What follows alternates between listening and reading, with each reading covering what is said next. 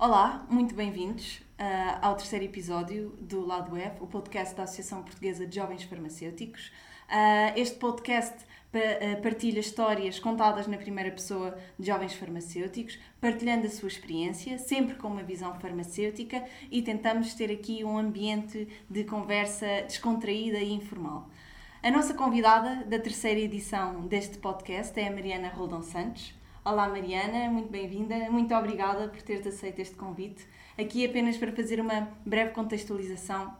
A Mariana é da Marinha Grande e concluiu o mestrado integrado em Ciências Farmacêuticas na Faculdade de Farmácia da Universidade de Coimbra e tem uh, um percurso profissional muito vincado aqui na área internacional, uh, na saúde global, sempre aqui com uma vertente na área regulamentar. E agora assumes funções na Organização Mundial de Saúde, em Genebra.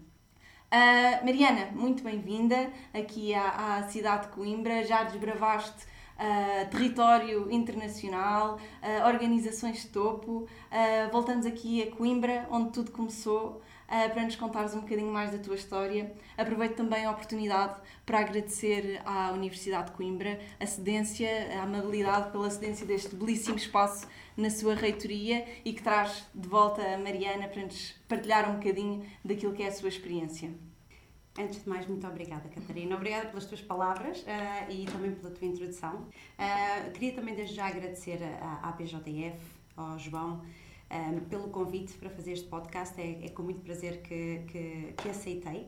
Um, uh, voltar à Universidade de Coimbra e, e falar um bocadinho deste meu, meu trajeto. Um, e queria também, desde já, dar os parabéns pela iniciativa à PJF. Uh, acho que realmente é uma, é uma iniciativa que pode trazer informação muito útil um, aos jovens farmacêuticos e que pode ter um, real, realmente um impacto positivo nos seus trajetos profissionais. E por isso, desde já, muitos parabéns à PJF. Sobre este meu trajeto, um, muito resumidamente, e começando pelo início, como já mencionaste, eu fiz uns estágios fora de Portugal, fiz uns estágios em Portugal e quando terminei o curso havia duas áreas que eu tinha identificado que eram aquelas que me pareciam ser as de meu maior interesse. Uh, e decidi fazer uma pós-graduação em cada uma para, uh, lá está, a formação, para me sentir mais confortável também em navegar em marés desconhecidas, em mares desconhecidos. Um, uh, e foi então que fiz uh, duas pós-graduações, uma em indústria e outra na área regulamentar, que eram as áreas, como tinha mencionado, que, com as quais identifiquei que talvez fossem as minhas áreas de, de interesse nessa altura. Um, e, por ironia do destino, uh, eu pensei que naturalmente uh, o meu percurso escolhesse por mim, uh, mas não, fui dada realmente num, período, num curto período de tempo, ainda estava a terminar a segunda pós-graduação e fui. Um, um, Foi-me oferecido duas ofertas de trabalho, uma em, numa destas áreas, indústria, em Lisboa, e a outra na outra área, na, na área regulamentar, em Bruxelas. Uhum. E, portanto, eu diria que este foi definitivamente um momento chave uh, e que definiu tudo o que veio a seguir, porque eu aqui tive de fazer duas grandes decisões. Um, a decisão se uh, queria ficar ou não em Portugal, e a decisão de que área, é verdade. Portanto, tive mesmo as duas numa altura um, que eu estava indecisa, um, e numa altura muito próxima, foi no espaço de uma semana, portanto, uh, fui mesmo enfrentada com, com, a escolha. Tomei, como já sabem, a decisão, uh, tomei a decisão de, de ir para Bruxelas uh, e, de, e de, de, entrar na área, na área regulamentar. Foi uma decisão que me foi difícil na altura, Uh, lembro, lembro muito bem, porque uma coisa é irmos uh, com, quando sabemos que é temporário ou sabemos que é um período de tempo definido, outra coisa é irmos sem saber quando voltamos, não é? Portanto, o, o adeus torna-se sempre mais complicado um, e, e, foi uma decisão difícil, mas muito consciente. Um, uh, e foi então que fui para Bruxelas, entrei na área regulamentar, na altura neste centro regulamentar um, europeu, na área de cosméticos e dispositivos médicos.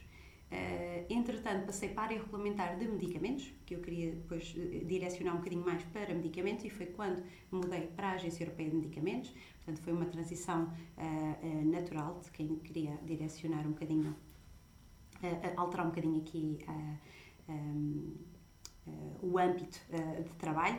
Uh, na, na, Agência Europeia de Medicamentos, trabalhei inicialmente numa divisão que se chamava Chief Policy Advisor e, entretanto, mudei para um, o Departamento de Assuntos Internacionais. E é aqui que começa um bocadinho também tudo no, no âmbito internacional. Foi, diria que foi a minha rampa de lançamento um, para o mundo da saúde internacional e saúde global. Uh, na IEMA fiquei alguns anos uh, e neste departamento, portanto, onde eu tive em assuntos internacionais, uh, tive parte do meu trabalho passava por estar em por participar e coordenar e colaborar em iniciativas de promoção de acesso à saúde, promoção de acesso a, a medicamentos em países em desenvolvimento. E foi aí que surgiu uma outra dúvida, que é eu gostava realmente de focar a minha carreira uh, mais uh, para países em desenvolvimento. E por muito, obviamente, que eu estava já no âmbito um bocadinho internacional, uh, mas o foco era sempre mais europeu, né? é a Agência Europeia de Medicamentos. E eu queria direcionar, redirecionar um bocadinho a minha carreira nesta altura mais para países em desenvolvimento. Um, e foi então que tive de tomar uh, também uma outra decisão difícil, as tais decisões difíceis de uh, deixar um trabalho que eu gostava muito um, e, uh, e, aceitar uma oferta num outro sítio também onde gostei muito de trabalhar, que se chama Access Medicines Foundation, em Amsterdão. Foi então que fui para Amsterdão um, e realmente aproximei-me muito mais desta vertente, primeiro de saúde global, das mais diversas vertentes de saúde global, não só regulamentar, mas outras, e também aproximei-me muito mais desta área que eu queria, que era de, de, de, ter um foco maior do meu trabalho em países em desenvolvimento. Um, esta, uh, para quem não sabe, pronto, a Access Medicines Foundation é uma fundação financiada pelo governo britânico, pelo governo holandês e pela Bill and Melinda Gates Foundation, que muitos hão de conhecer. E uh, após alguns anos na fundação, surgiu novamente uma outra dúvida. eu diria uma questão, uma questão. Uh, foi o momento de me perguntar, portanto, eu quero ajudar países em desenvolvimento nesta área, uh, eu quero que este seja o meu foco de trabalho, mas é, é, é muito interessante tentar ajudar uh, países em desenvolvimento um, de uma cadeira confortável a partir de Amsterdão, mas melhor mesmo seria ir para o campo uh, ir para o terreno e ver quais são as dificuldades reais que estes países um, têm e uh, para também conseguir perceber qual a melhor abordagem, quais melhor, as melhores abordagens para poder ajudá-los nas mais diversas áreas de, de acesso à saúde. E, como por magia, passado cerca de um, dois meses de eu ter tido esta conversa uh, com o meu marido, na altura ainda não era o meu marido, mas aquele que hoje, hoje é o meu marido, um, foi mesmo por magia. Uh, não sei muito bem como é que aquilo surgiu, é, uh, que, uh, onde recebi um e-mail da United Nations Development Program, portanto uhum. da UNDP, que é o PNUD, Programa de Desenvolvimento das Nações Unidas, escritórios de, da Ucrânia, a perguntar se eu tinha disponibilidade e interesse numa missão de, no campo, na Ucrânia, durante um ano, para ajudar a, a reformular o, a reformar o Sistema Nacional de Saúde da Ucrânia, um, entre outras tarefas. Pois, uh, talvez teremos a oportunidade de falar, mas não vou estender agora. Um, e como é óbvio, nós não podemos ignorar estes sinais, não é? Uh, quando ainda por cima surgem um, um bocadinho do nada, não é? Portanto, após ter tido uma conversa, parece que, que me foi proporcionada aquela, aquela, uh, aquela oportunidade. Portanto, tive de aceitar, um, com o apoio uh, uh, do Steve. Na altura foi mais uma decisão difícil, porque o Steve tinha acabado de se mudar para casa há seis meses uh, para, para Amsterdão, para se juntar a mim, e lá estava eu a voar outra vez para outro sítio. Mas com, com muito apoio da parte dele e com muita convicção e muita consciência, aceitei este desafio e fui um ano para a Ucrânia a trabalhar para o Programa de Desenvolvimento das Nações Unidas da Ucrânia uma experiência muito enriquecedora, muito enriquecedora a vários níveis. Foi, pronto, foi, deu-me mais do que aquilo que eu esperava que iria obter. Portanto, uh, sem dúvida alguma, um, uh, ah, foi um grande ganho uh, no, meu trajeto. Trouxe-me vários ganhos, diria assim, apesar dos desafios que, que, que também tive de enfrentar, como é óbvio. Um, e após um ano foi-me perguntada a questão se eu queria estabilizar uh, na Ucrânia, uh, portanto, na, na, na, na UNDP na Ucrânia. E foi aí que realmente tive um bocadinho também de rasgo de consciência que tinha deixado um bocadinho a minha vida em stand-by e precisava também me focar nela, como é óbvio.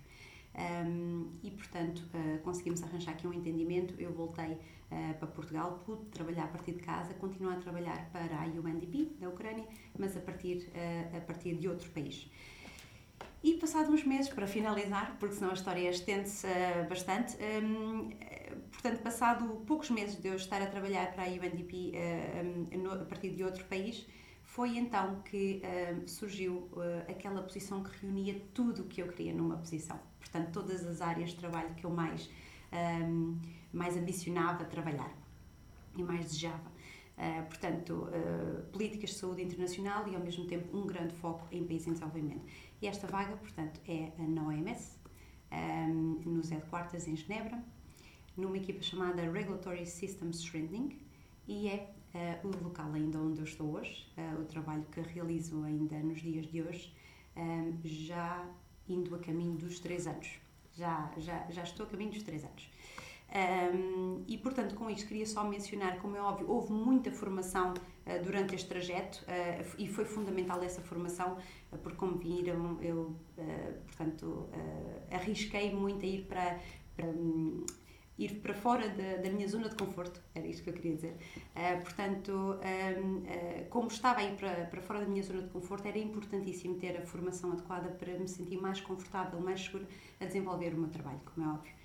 Um, e, e, pronto, foi, foi no fundo, uh, estas foram as razões específicas pelas quais eu dei estes passos diferentes, fiz estas movimentações todas a nível profissional um, e como puderam ver, tive, tentei ter sempre alinhado uh, aquilo que eram os meus objetivos uh, e interesses profissionais com os meus objetivos e interesses pessoais.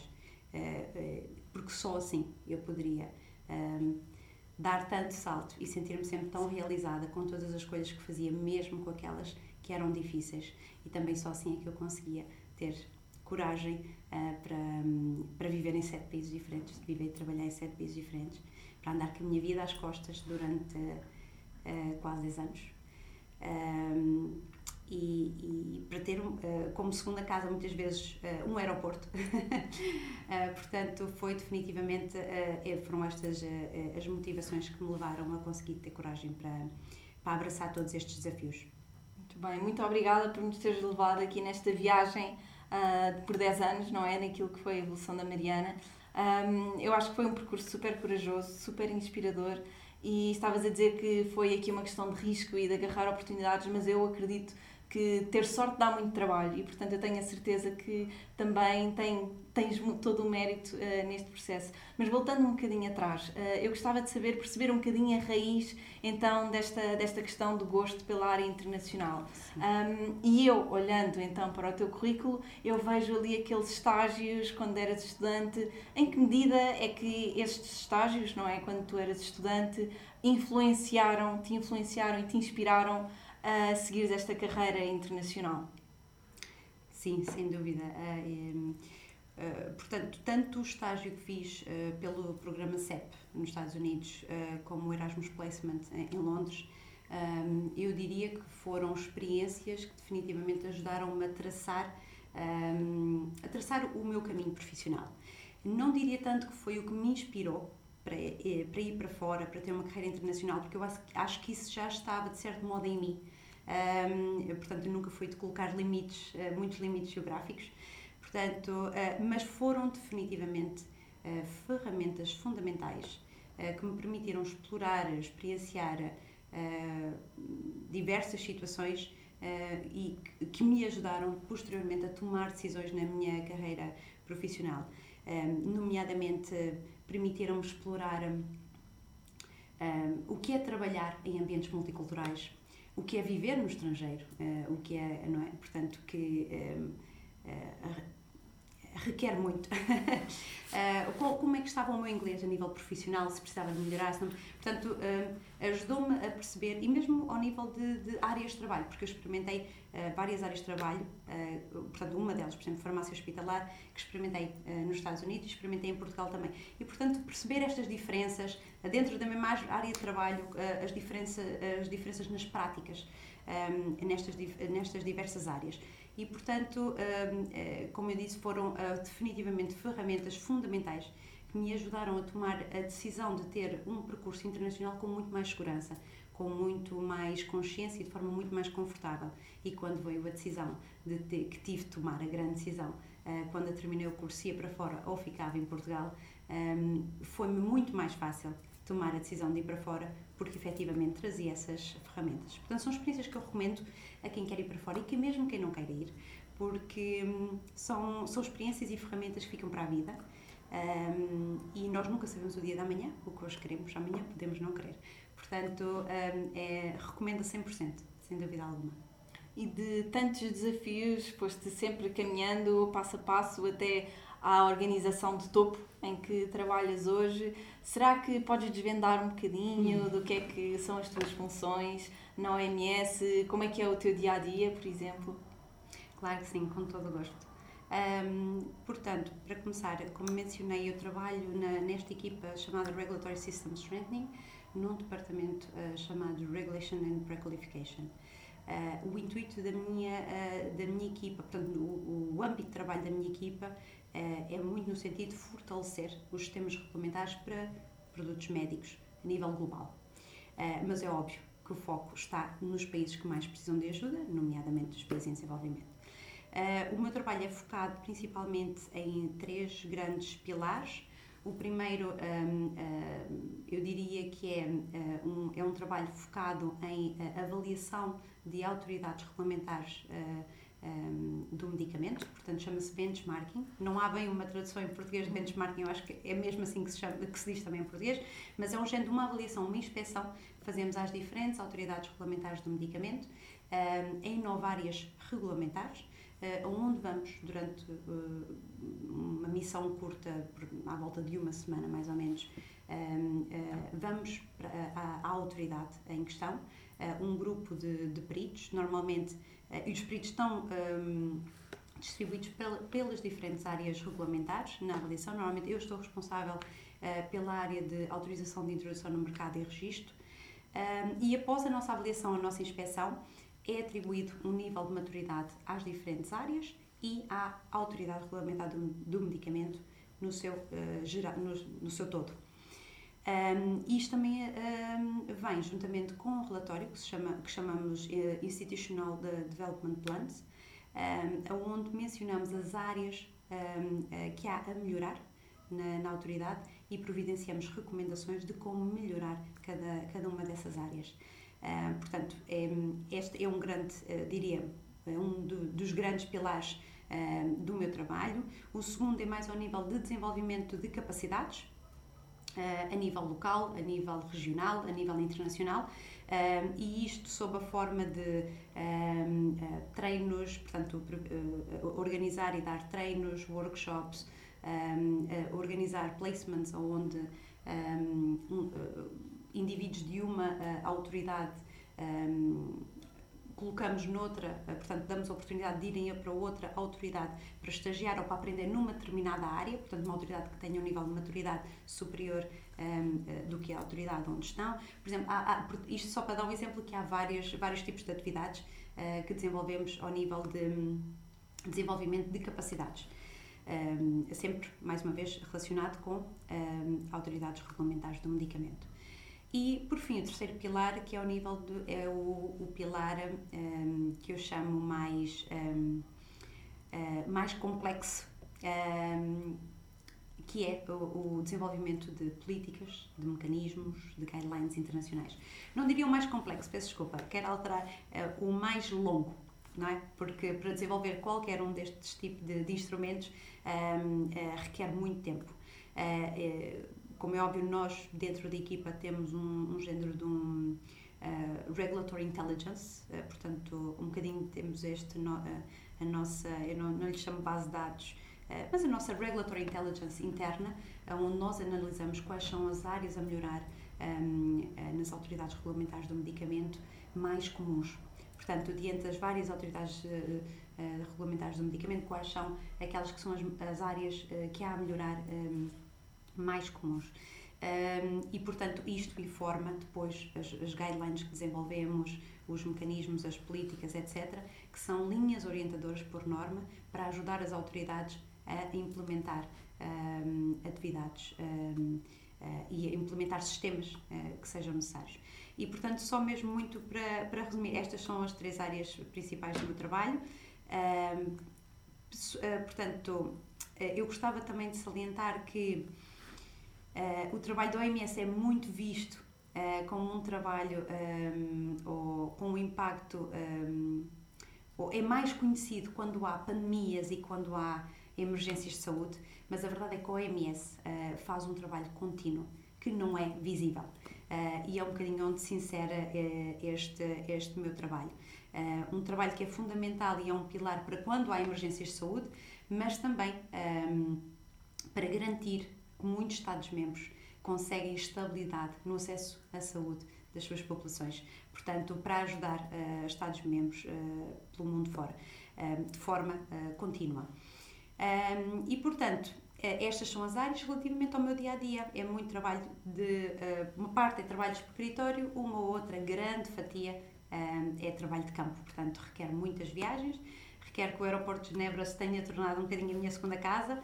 Um, e, e, pronto, é, é, um trabalho que é necessário gostar um bocadinho de viajar. Só para vos dar um exemplo, lembro-me bem, em 2019, houve ali um período entre outubro e novembro que em cinco semanas um, estive em cinco continentes diferentes. Como é, que, como é que isto se faz? Qual é que é a motivação? Há um timing certo para fazer uh, estas mudanças, agarrar estas oportunidades? Uh, as motivações estão sempre, para mim estiveram sempre associadas a onde eu queria chegar e ao que eu queria fazer. Uh, os timings é que variavam um bocadinho. portanto, fases de vida em que eu, o meu conhecimento, portanto, eu estava à procura de exponenciar e de crescer a nível de conhecimento é óbvio que me faziam mais facilmente fazer diferente, dar-se diferentes saltos e fazer diferentes movimentações.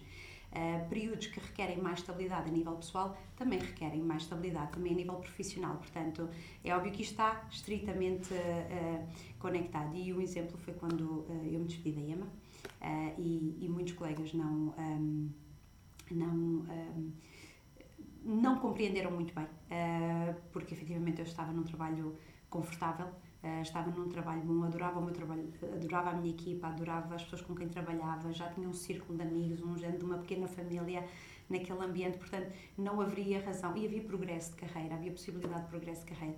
Uh, mas na altura eu queria redirecionar a minha, a, a minha, o meu trajeto para países em desenvolvimento e, portanto, uh, às vezes temos de colocar a, nossa, a estabilidade da nossa vida um bocadinho em causa para seguir os nossos sonhos e foi um bocadinho o que fiz. Se me perguntarem se noutra fase o faria, possivelmente um, um, se uma fase em que eu procuro, procuraria mais estabilidade, se o faria, possivelmente não, não sei. Mas, uh, portanto, tudo isto depende uh, da fase de vida que vivemos. E olhando para trás, tinhas feito alguma coisa de maneira diferente? Eu acho que essa é a mais fácil de todas. essa pergunta, se calhar, vai ser a mais fácil de todas, porque é muito simples. Não, nada, absolutamente nada. Uh, olhando para trás, uh, sei que tudo o que fiz e como fiz foi fundamental para ser o que queria ser, fazer o que queria fazer. Uh, mesmo aqueles passos que foram mais complicados, mais dolorosos, um, mesmo esses, sei que eram fundamentais um, para alcançar aquilo que queria alcançar e ser aquilo que queria ser. Portanto, uh, e, e, eu também, honestamente, também não sou uma pessoa de viver no passado ou no futuro. Uh, portanto, tudo o que fiz e como fiz, um, eh, eu sei que seria uh, importante para viver constantemente no presente de forma realizada. E uma pessoa como tu, tão, com tantos planos, com estas decisões todas difíceis, um percurso tão extenso, algum plano futuro, algum objetivo que tu tenhas pensado alcançar, que possas partilhar, obviamente, connosco? Sim, a nível uh, profissional, aquilo que ambiciono é poder, uh, simplesmente poder continuar uh, a contribuir para um mundo cada vez melhor, onde mais pessoas, um mundo onde mais pessoas têm acesso à saúde como um direito básico, um, de forma consistente, de forma segura portanto, possivelmente sempre trabalhando na área de, de, de, políticas de saúde internacional, mas com uma abrangência, vejo-me uh, uh, a, ir sempre na direção de uh, aumentar o meu raio de ação e aumentar a abrangência e o impacto das minhas ações na melhoria da vida das pessoas.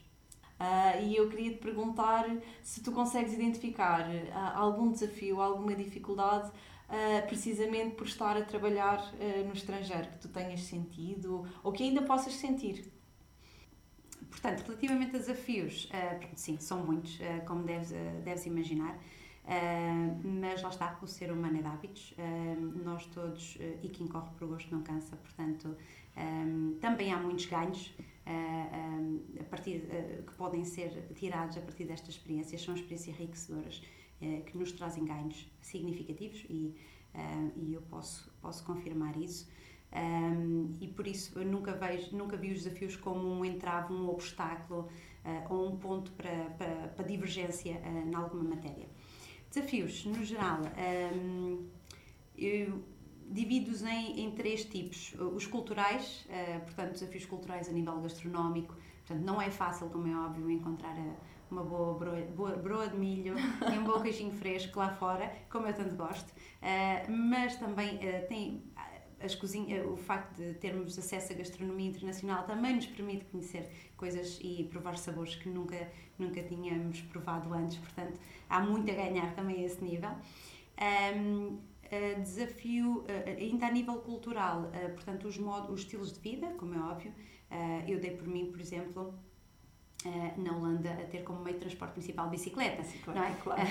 o que não me tinha acontecido em mais nenhum dos outros países. Uh, assim como em Londres, por exemplo, passei a, a, a, jantar 3 horas antes ou 4 horas antes daquilo que estava habituada quando vinha uh, em comparação a Portugal. Portanto, são, são estilos de vida que vão, nós vamos nos adaptando, vamos, vão, portanto, nós vamos nos adaptando a eles, mas depois às vezes até os trazemos para, para o nosso dia a dia mesmo quando depois retornamos ao nosso país porque ah, muitos deles até que experimentamos e gostamos.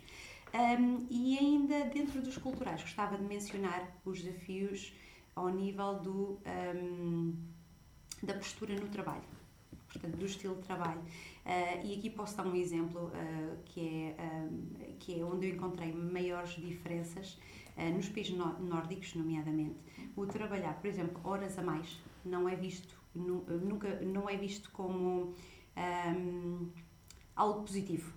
Pelo contrário, é visto como algo uh, até um tanto ou quanto negativo, porque das duas uma, ou o empregador não faz bom planeamento, ou porque o trabalhador não é eficiente. Portanto, é um bocadinho esta postura no trabalho. Enquanto que se formos, por exemplo, para o meu caso na Ucrânia, a minha experiência na Ucrânia foi exatamente o oposto. Os meus colegas trabalhavam até às 10 da noite, até à meia-noite, e no dia seguinte começavam às 8, 9 normalmente. Portanto, há, há, há grandes diferenças também nas posturas e nas formas de trabalhar. Um, e é algo que, uh, uh, pronto, temos de adaptar, não é? Portanto, somos nós que estamos a ir, somos nós que nos temos de adaptar. O importante mencionar isto é para não perdermos nunca a nossa identidade, porque, óbvio, por exemplo, no meu caso, em tantos países, um, é, tive de me adaptar a muitos estilos diferentes e é normal, por vezes, per perguntar-me uh, se não me estou a perder um bocadinho, a perder a minha, a minha identidade, a minha, um, a minha essência. E por isso é que eu digo, mantendo sempre, sendo, ou melhor, sendo sempre firme sobre a nossa essência, a nossa identidade, os nossos princípios e valores. Um, um, tendo isso do nosso lado, depois são só ganhos. Ganhos ao nível de tolerância, flexibilidade cultural e mesmo ao nível de comunicação. Um, comunicação e expressão nas mais diversas, com as mais diversas audiências. Depois, o outro desafio um, é o dos laços afetivos, pronto, e esse um, talvez tenha um peso superior. Eu acho talvez seja mais difícil de, de superar, um, a família, uh, pronto, uh, eu, eu, facilmente consigo colmatar com, com viagens frequentes, regulares, de quinzenalmente ou mensalmente. Só ultimamente, na, uh, quando entrei para a OMS, é que tive realmente de, de estender um bocadinho mais este período, porque viajava muito em trabalho nos fins de semana. Um, mas é algo que também se consegue colmatar. E depois é a questão dos relacionamentos afetivos, se esse for o caso, pronto. E aí um, eu posso dizer, eu tive um relacionamento uh, de quase uma década à distância, uh, com períodos, obviamente, em que nos víamos todos os meses, períodos que nos víamos três em três meses, períodos que nos víamos todos os fins de semana e, e com mesmo períodos em que estávamos 24 horas sobre 24 horas juntos, em que trabalhávamos juntos e vivíamos juntos. Uh, portanto, tivemos um bocadinho disto tudo, mas uh, a grande maioria foi sem dúvida à distância. Um, e, portanto, uh, eu quero partilhar um bocadinho esta história porque sei que é, é, um obstáculo para muita gente e é algo que muitos jovens estão a enfrentar de momento um, e são enfrentados sempre com esta realidade de que relacionamentos à distância não funcionam. Uh, e eu quero também desmistificar um bocadinho essa ideia. Uh, acho que sou a prova de que funciona, uh, que tenho um relacionamento que, que, que, teve a sua maioria foi sempre à distância durante quase 10 anos e culminou num casamento. Uh, portanto, um, acho que é a prova de que funciona. Com muitos, com muitos desafios, como é óbvio, requer uh, muita viagem, requer níveis superiores de entendimento, de comunicação, de confiança, do que se calhar se estivéssemos juntos todos os dias. Requer, porque tem de ser nutrido, não é? Uh, mas também há muitos ganhos a partir desta experiência. Portanto, houve muito enriquecimento em termos de casal e em termos de maturidade. Uh, portanto, uh, vejo sempre isto como do lado positivo, como, como tudo na vida, uh, e no nosso caso acho que foi, é um caso bem sucedido e é uma história que eu quero partilhar para dar força a muitos jovens que, que estejam a passar por situações idênticas, para não se esquecerem que não há impossíveis. Claro que sim, claro que sim. Também não posso deixar de reparar que este fã também está aqui agora connosco. um, e dentro destes obstáculos, uh, pelas nossas contas, são uh, sete países diferentes em que já viveste. Uh, algum país preferido? Porque, no fundo, estes países fizeram de sair de Portugal. Tens aqui algum país preferido e porquê? Uh, houve dois países que me surpreenderam positivamente, portanto, e que reúnem uma série de condições que para mim eu considero um, essenciais para, ter, para, para, para, selecionar um país de eleição. Um, e estes são a Holanda e a Suíça. Uhum. Uh, mas se calhar aquele que reúne todas estas, para mim, as condições essenciais uh, para um país de eleição de forma mais harmoniosa e mais estável, possivelmente é a Suíça. Um, é, reúne as condições de realização profissional, qualidade de vida, um, qualidade de acesso de serviços, clima. Uh, por exemplo, uhum. Genebra tem muito mais sol, é uma cidade com muito mais sol do que muitas até cidades em Portugal, um, uh, apesar de ser fria, também no inverno, sim, sim, sim, mas tem muito sol uh, e para mim isso é, é fundamental. A gastronomia, talvez por ter muitos portugueses e muitos supermercados portugueses e muitos restaurantes portugueses, para mim foi um, um plus. Um, e mesmo, para mim também é muito importante haver espaços uh, de muita natureza, pronto. Uh, e, portanto, reunindo todas estas, olhando para todas estas vertentes, eu acho que talvez a Suíça, de acordo com aquela que foi a minha experiência, seja o país que reúne uh, de forma mais equilibrada. Não pude deixar de ficar curiosa em relação ao tempo em que viveste em Kiev, na Ucrânia, porque, quer dizer, reestruturar aqui o sistema de saúde na Ucrânia deve ter sido um, desafio enorme, certo? É, é, e ainda está a decorrer. Portanto, okay. eu acho que ainda está a decorrer de momento. Portanto, um, é, é um processo que leva tempo. Obviamente, houve grandes avanços e quando saí de lá já, já, já, já existia Uh, portanto, uma agência centralizada para a aquisição de produtos médicos, que era uma das, um dos elementos que eu estava a trabalhar muito. Mas, portanto, relativamente à Ucrânia, muito rapidamente, um, a nível de povo, fui muito bem recebida. Uh, Levaram-me a todo lado. Uh, eu estava sozinha e tinha sempre companhia para jantar, para visitar a cidade. portanto, foi muito agradável. A nível de gastronomia, até bastante semelhante a Portugal em alguns aspectos, o que okay, eu não estava à espera por ser, uh, portanto, serem os opostos da Europa, não é? Mariana, antes da nossa derradeira pergunta, uh, gostávamos de propor aqui também outro desafio. Uh, vamos mudar aqui um bocadinho a dinâmica desta entrevista. Eu gostava sim, de fazer uh, aqui umas perguntas de resposta rápida. Okay, Pode vou ser? tentar ser rápida. Ser? vou tentar ser rápida, prometo. Pessoa de referência, tens? Um, uh, Imar Cook a, a atual diretora executiva da, da Agência Europeia de Medicamentos, por ser uma grande mulher líder e uma grande amiga. Cadeirão do nosso curso? Muitos. Mas aquele que mais me gostou, não por ser um cadeirão, mas eu diria uh, por ser aquele que mais me gostou, MIA, Métodos Instrumentais de Análise. Se calhar muitos concordam comigo. E que momento é que tu reviverias do teu curso? Uh, ok, não vou a detalhes, vou mencionar uh, aqueles que me vêm mais à cabeça. Portanto, entrada na Tortolia das Marias, minhas queridas Marias, um, o carro académico, aqueles banhos de cerveja que eu não sei como é que a gente consegue fazer, hoje não sei como é que eu consegui fazer. As diretas, uh, a estudar, mas diretas também entre festas e, e aulas de vez em quando. aqueles amigos que ficam para a vida e, como é óbvio para mim, também um relacionamento que vem de, dos tempos académicos e está comigo até hoje. e se calhar, pronto, é realmente uh, aquilo que mais trago de momento. Cidade para morar? Uh, sob um ponto de vista racional, eu diria Genebra, mas sob um ponto de vista pessoal e um tanto quanto emotivo, uh, tem de ser de Leiria. Teletrabalho ou escritório? Eu estou de momento há 14 meses em teletrabalho, portanto falo por experiência própria. Se me perguntasses nos primeiros meses, eu diria escritório. Agora, neste momento, eu digo teletrabalho. Acho que conseguimos ser, reunindo as condições em casa necessárias, uh, reunindo uh, condições também, um, de, quando eu digo condições de trabalho, um, mas também disciplina, reunindo a disciplina necessária, portanto, horários de entrada e de saída, uh, e também um, uma rotina saudável, porque é fundamental ter uma rotina saudável. Tens algum hábito ou hobby? Uh, começando de manhã. uh, tenho as minhas uh, meditações matinais necessárias para, para alinhar os astros antes de começar o meu dia. Um, desporto, desporto sobre as mais diversas formas, exercício físico, ou quando viajo, ou um, quando me metem atividades extra, como por exemplo o futebol, quando estava na EMA fazia parte da, da equipa mista de futebol da EMA. Um, leituras uh, é o que mais me delicia e infelizmente também é para o que normalmente eu encontro menos tempo. Uh, leituras das mais diversas, uh, qualquer leitura de um, Greg Barden, Deepak Chopra, Eckhart Tolle, Robin Sharma, Paulo Coelho, são leituras que me deliciam.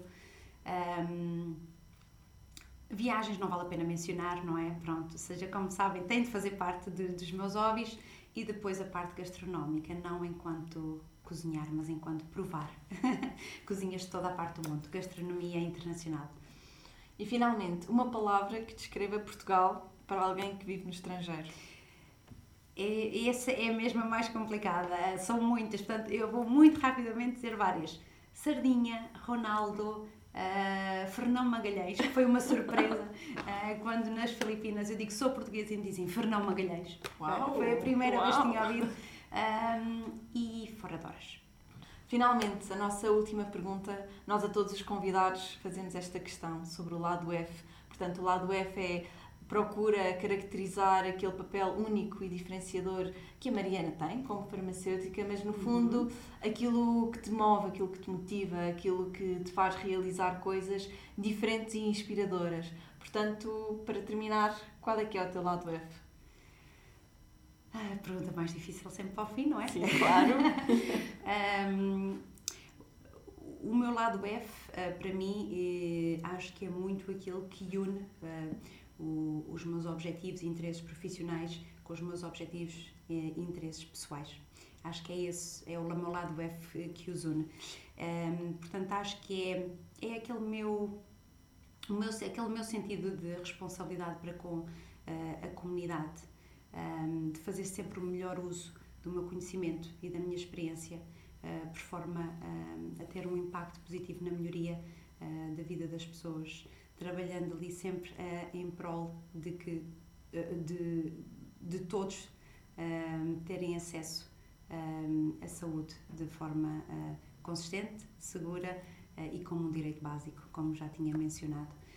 portanto, acho que é este o meu lado F, é este, é, é o, está estritamente, uh, estritamente uh, associada à, à paixão que tenho pela minha ocupação um, e, e, está, acredito estar alinhado com aquilo que sinto que é o meu propósito de vida, é o que me faz, lá está, uh, andar com a minha vida às costas nos últimos quase 10 anos, começar, recomeçar sempre do zero num país novo, sozinha, over and over again, um, é aquela força que me dá para tomar, aquela coragem uh, que uh, um, é o que me dá a coragem, peço desculpa, um, para conseguir tomar às vezes as decisões mais difíceis e é também o que me tem ajudado a conseguir enfrentar qualquer desafio profissional. É este o meu lado F.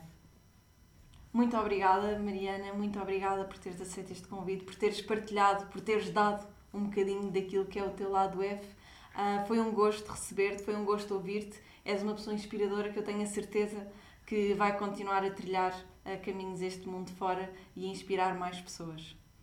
Obrigada, eu, Catarina, pelas tuas palavras, pela tua flexibilidade. Obrigada à Rafaela também, que está ali atrás, ninguém vê, mas está a fazer um excelente trabalho. Obrigada ao João também pelo convite. Obrigada à PJF. Um, e queria também só desejar felicidades a todos os jovens, farmacêuticos ou não farmacêuticos, um, e não se esqueçam de um, criar os vossos próprios modelos, uh, criarem a vossa própria realidade, sejam criativos, sejam autênticos. O mundo, este é um mundo de possibilidades ilimitadas e o ser humano uh, tem um potencial ilimitado, só não sabemos. Portanto, sejam autênticos, uh, sejam, não tentem ser iguais a ninguém, criem os vossos próprios modelos e criem a vossa própria realidade.